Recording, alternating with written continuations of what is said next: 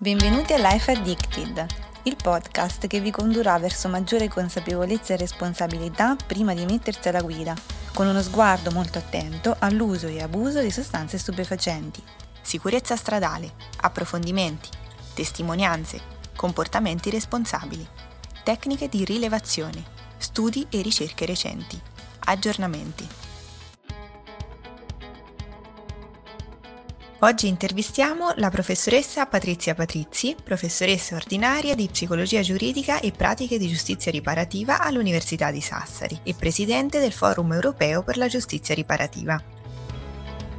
La nostra prima domanda alla professoressa è: qual è il suo ambito di studi e la sua prospettiva sulla giustizia riparativa? Io sono una psicologa, una psicoterapeuta e provengo dagli studi criminologici e psicologico-giuridici. Diciamo che forse la giustizia riparativa ha un po' fatto maggiormente dialogare queste mie due anime, non perché la giustizia riparativa sia, diciamo, della psicologia o della psicoterapeuta, ma l'ambito psicogiuridico è molto legato alla norma formale, codificata, anche se c'è un aspetto, una visione della psicologia giuridica che definisce la disciplina più in termini di regolamentazione della convivenza e quindi anche le regole del vivere sociale, le regole dei rapporti fra le persone. Quindi diciamo che la giustizia riparativa per me ha dialogato molto in questo ambito, anche pensando ai miei primi incontri con la criminologia critica, quindi con una visione che contrasta un po'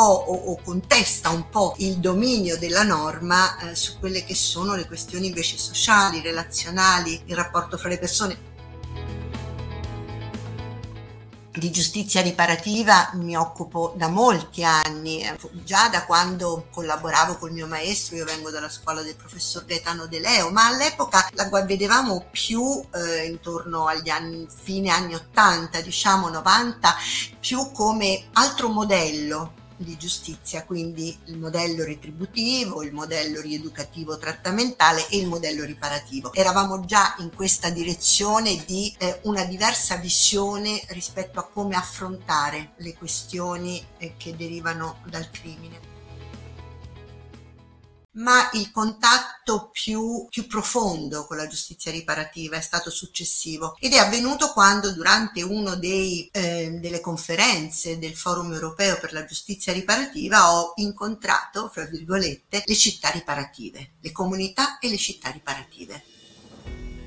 A quel punto, quello che originariamente avevo trattato, avevo approfondito, avevo studiato come diverso modello di giustizia, si è confrontato davvero con quello che la giustizia riparativa è, una diversa visione. E quindi cosa sono le città riparative o le comunità riparative? Sono quei luoghi che cercano di diffondere questa visione riparativa quando c'è un torto in una scuola o a livello di vicinato o in un'azienda, in un'organizzazione.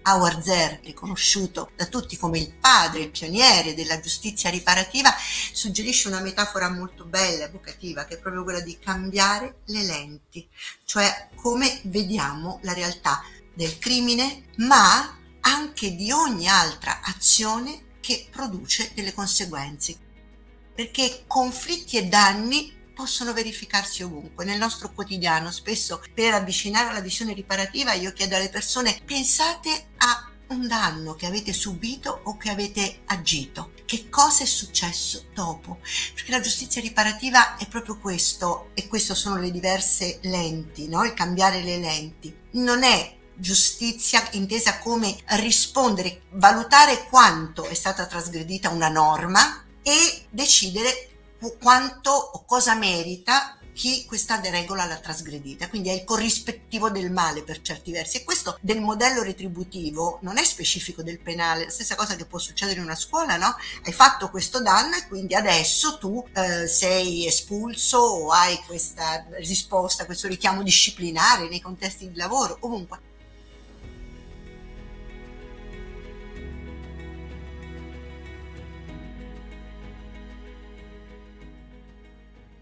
La giustizia riparativa, il problema è proprio l'ingiustizia, cioè un reato, quanto un altro illecito o un torto fatto altrove ha costituito o costituisce una situazione di ingiustizia e ha prodotto un danno, cioè un danno inteso come le conseguenze che ci sono state, intanto per chi ha subito, ma anche per chi è vicino a chi ha subito, ma anche per chi ha agito, perché chi ha agito ha una risposta che spesso produce ulteriori danni. E quindi l'obiettivo non è tanto, per la giustizia riparativa l'obiettivo non è, come per la giustizia penale, e qui sto citando parte della guida pratica sui valori della giustizia riparativa degli European Forum for Restorative Justice, la giustizia riparativa, piuttosto che separare le persone o allontanare quelle ritenute come minaccia, cerca invece di costruire delle condizioni sicure in cui le persone possano insieme non vuol dire necessariamente un incontro diretto, perché c'è sempre la libera volontà,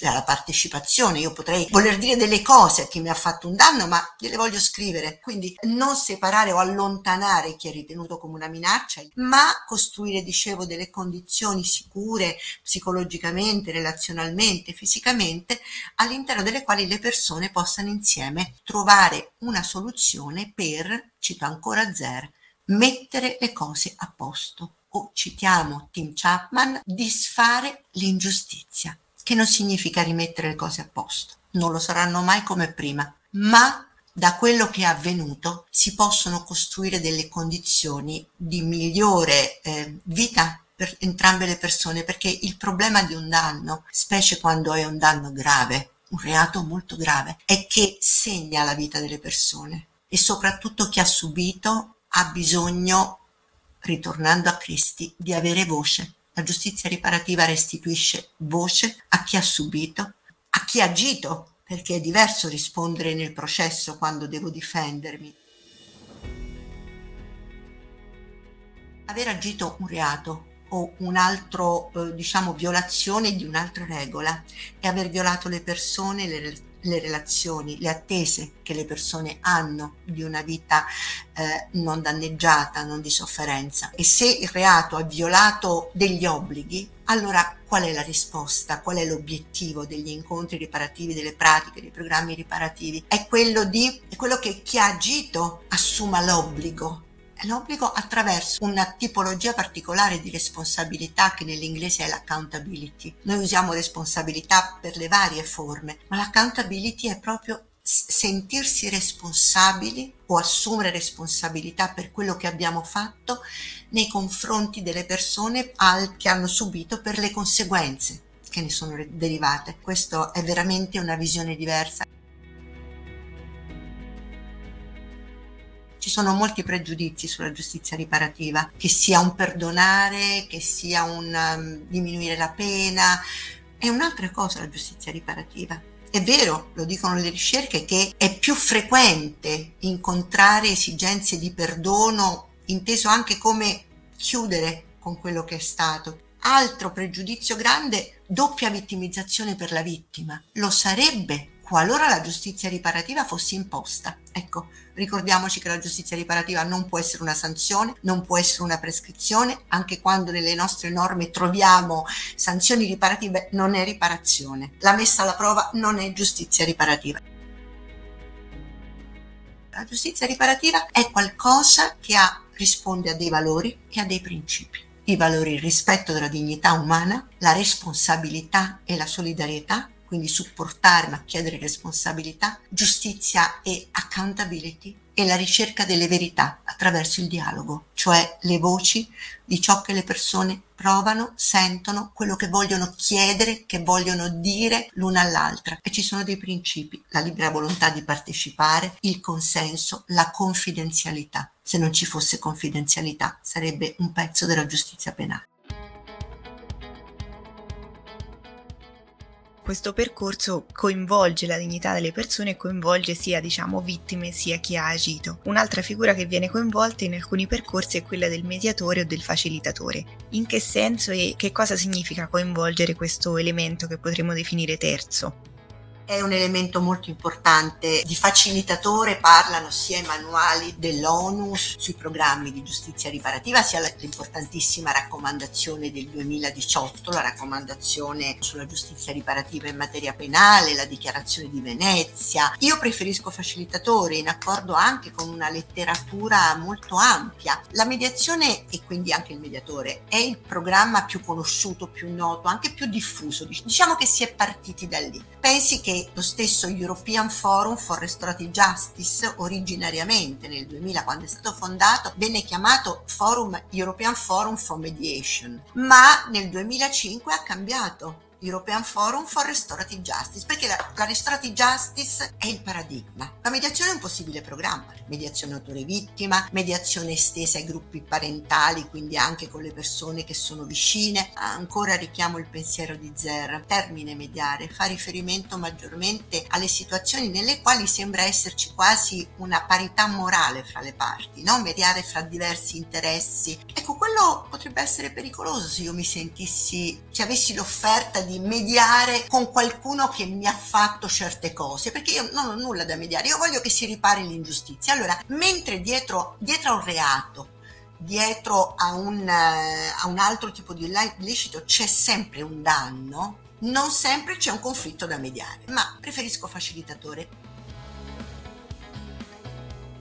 Qual è la funzione di questa figura, sia facilitatore sia mediatore, che è fondamentale? Non si può fare giustizia riparativa solo. Intanto diciamo che non è un professionista con una specifica formazione. Molto chiara la raccomandazione europea, che parla di persone che provengono da tutti gli strati culturali, che devono avere una formazione specifica nella giustizia riparativa, e quindi formazione sia dal punto di vista giuridico, psicologico, sociale, relazionale, perché ha detto bene lei, una figura terza.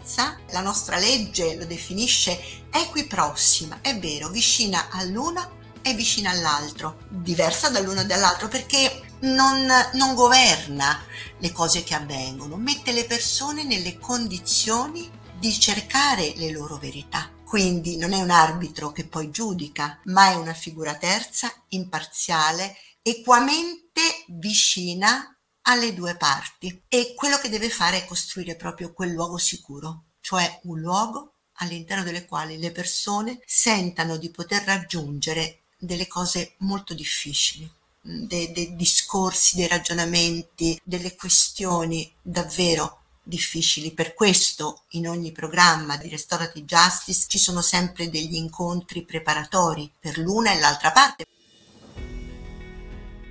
Finora abbiamo parlato di due parti, in verità i protagonisti della giustizia riparativa sono tre: chi ha subito, chi ha agito e la comunità, a partire dalle comunità prossime alle persone, quindi parenti, familiari o persone di supporto. Quindi questo è un aspetto importante, perché la comunità può essere espulsiva anche della norma che abbiamo adesso, mentre penso che il vantaggio sia proprio quello di, per la vittima, l'autore di sicuro riprendere potere su di sé, sulla propria vita, quindi l'empowerment. Lo diciamo specificamente nei confronti della vittima, ma anche l'autore, perché se stiamo nell'ambito penale, quando si è commesso un reato, poi è anche difficile esprimere responsabilità, visto che di fatto sei dentro un sistema di vita regolamentato che è l'istituzione chiusa del carcere, tanto che gli studi sulla recidiva dimostrano che è molto più frequente la non recidiva per le persone che hanno avuto delle misure alternative e che hanno potuto, diciamo, reinserirsi.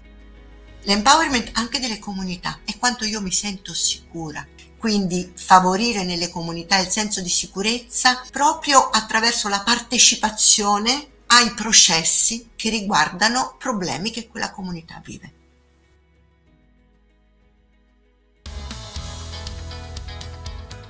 Avete ascoltato un podcast di Marta Campanelli e Sofia Cittarello, realizzato per il progetto Life Addicted del Comune di Macerata, in collaborazione con UniMC e Radio Room.